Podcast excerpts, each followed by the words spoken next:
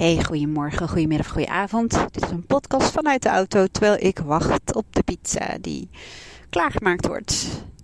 Ik had al, um, of was bijna al onderweg om naar een, um, ja, wat is het? Een uh, pizzeria en een, uh, een zwarma tent. Tent, waarom noemen we het eigenlijk een zwarma tent?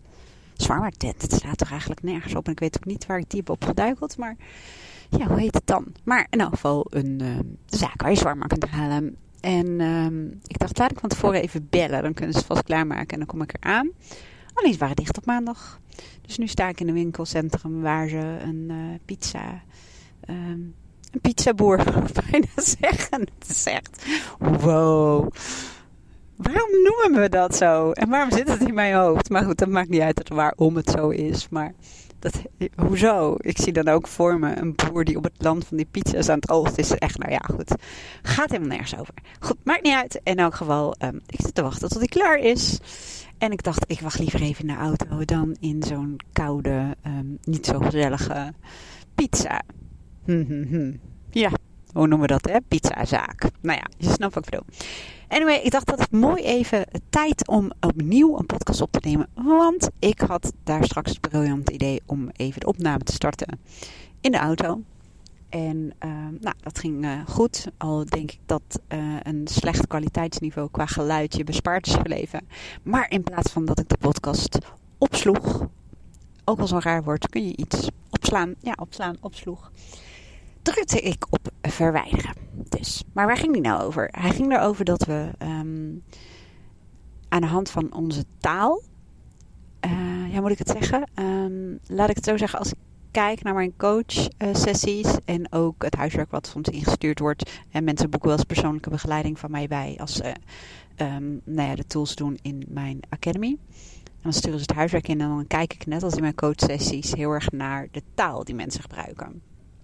Met taal kun je namelijk heel veel. Dan kun je zelfs uh, dingen veranderen voor jezelf. En niet alleen maar veranderen in bijvoorbeeld gedrag of resultaten, maar ook in gevoel wat je hebt. Want ik neem even een voorbeeld. Ik heb echt jarenlang een soort haat-liefde verhouding gehad met mail en WhatsApp en Twitter en weet ik het allemaal. Alle kanalen waar berichten binnen kunnen komen, zullen we maar zeggen. En ik had altijd het gevoel, ik loop achter. Ik loop altijd achter. En um, het is nooit bijgewerkt. Dus um, ik vertelde mezelf aan de hand van de taal die ik gebruikte dat, um, dat ik altijd eigenlijk als het ware tekortschoot. Van ik ben nooit op orde, ik loop altijd achter. nou, dat soort dingen. Alleen, dat was niet zo. In die zin, um, als het echt waar was dat ik last ervan had dat ik achterliep, hè, wat ook nog zoiets is van op basis van welke norm, maar dat even terzijde.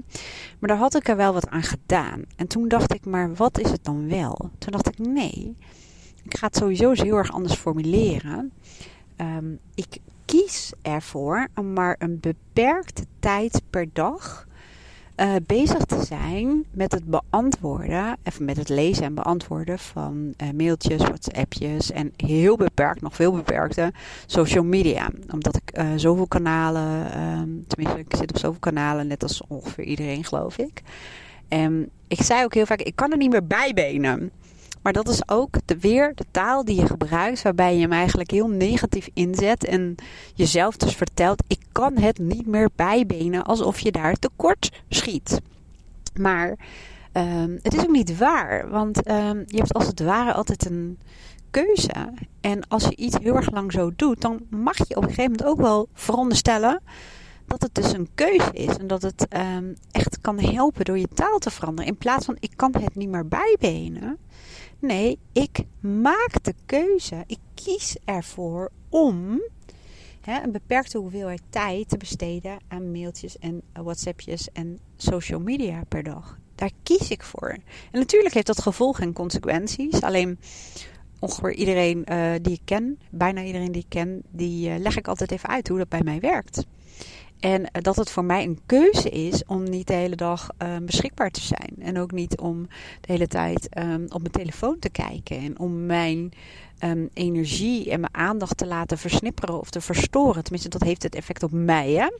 Door alles wat er via mijn telefoon naar mij toe komt. En mensen weten toch wel, als ze me echt nodig hebben, dan uh, weten ze me wel te bereiken. En dat voelt echt anders. Het voelt anders dan wanneer, uh, of toen ik mezelf vertelde dat ik uh, niet bij kon benen. En dat ik af en toe, hoe zei ik dat nou ook wel eens? Um, God, volgens mij zei ik zelfs dingen als ik word af en toe maar gek van. Of ik, um, ik, um, ja, ik had het gewoon niet hoor, om al die mailtjes op tijd. Maar er zit natuurlijk heel veel, uh, ja, dat klinkt een beetje overdreven, maar daar zit wel stress bij. En sinds ik ben gaan zeggen, nee, het is gewoon een bewuste keuze. Ik kies ervoor. En ja, inderdaad, het gevolg is dat um, ik in, uh, volgens de norm die misschien geldt heel erg laat reageer. En soms misschien wel niet, dat kan ook. Um, uh, dat zal niet zo vaak voorkomen, maar dat gebeurt ook. En, uh, maar dat is wel een bewuste keuze, want we hebben met z'n allen bedacht dat, um, ja, dat je, nou ja, dat is niet zo, maar heel veel mensen hanteren die norm en daar ontstaat ook heel veel stress bij mensen om maar overal de hele tijd beschikbaar te zijn. En volgens mij is dat voor geen enkel brein heel erg gezond. Maar goed, dat is natuurlijk even heel persoonlijk. En daarop voortbordurend. Um, ik zeg ook heel vaak, bijvoorbeeld, um, ik vind nog steeds mailtjes beantwoorden, WhatsAppjes beantwoorden. Uh, ik, nou, ik kan er eerlijk gezegd niet de lol van inzien. Soms wel hoor, want ik vind dat is juist het grappige. Hè? Het, is, het is een middel, het is een communicatiemiddel. En ik vind ja, sociale contacten, of dat nou privé is of zakelijk, vind ik gewoon wel heel belangrijk. En ik vind het fijn om verbonden te zijn met mensen, om contact te hebben. En ik vind het briljant hoe um, deze uh, ja, communicatiekanalen ons daarbij helpen. Dus ik ben echt een groot fan daarvan. Altijd al geweest. Iedereen bekend. Zeker in mijn tijd als um, in loondienst was ik, zoals heel veel mensen zeiden, mijn tijd ver vooruit als het gaat om online um, nou ja, middelen, noem het allemaal maar op. Alleen, um, het is niet een hobby. Het afwikkelen zeg maar, van mailtjes en appjes en dingen. Ja, dat is gewoon niet waar ik me altijd op verheug, laat ik het zo zeggen.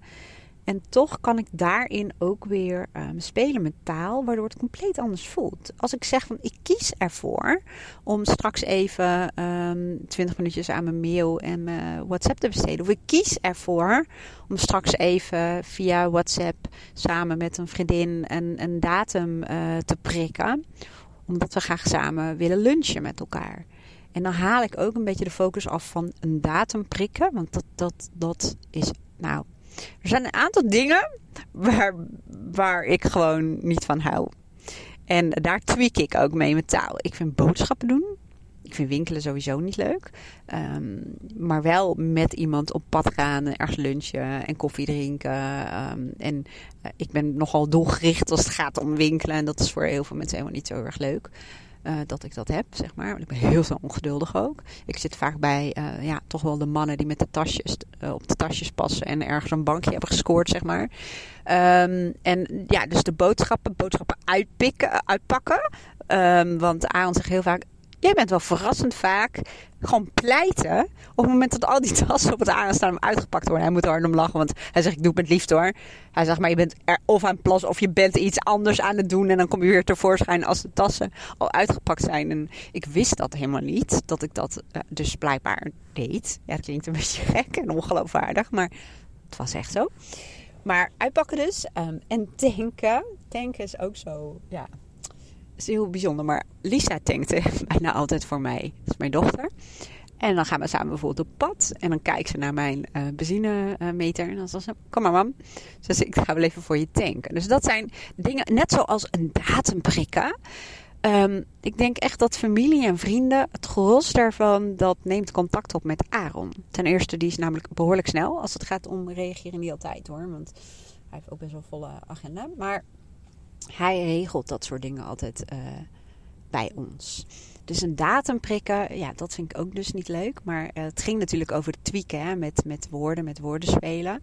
Dus door te zeggen, ik kies ervoor om uh, eventjes uh, een, een datum te prikken. Dat klinkt eigenlijk een datum prikken.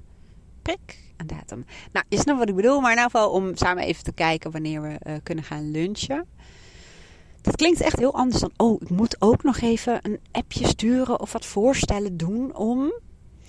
En um, het zit hem, het, ja, misschien een klein uitstapje, kan het nog? Ja, mijn pizza is over tien, en onze pizza's, die zijn over tien minuten klaar.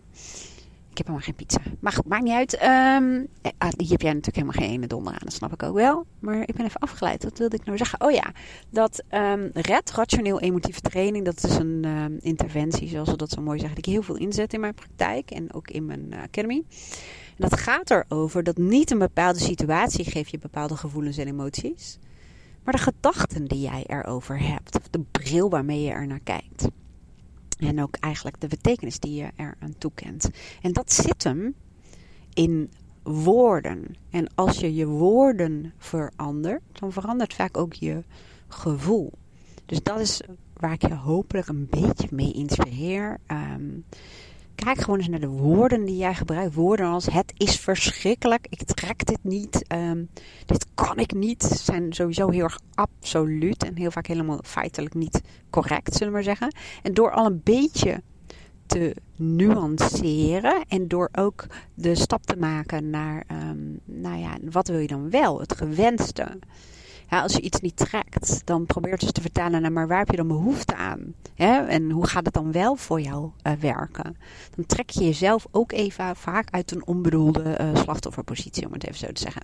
Plus, wat bij mij vaak werkt, is door um, ja, de zin ik kies ervoor om.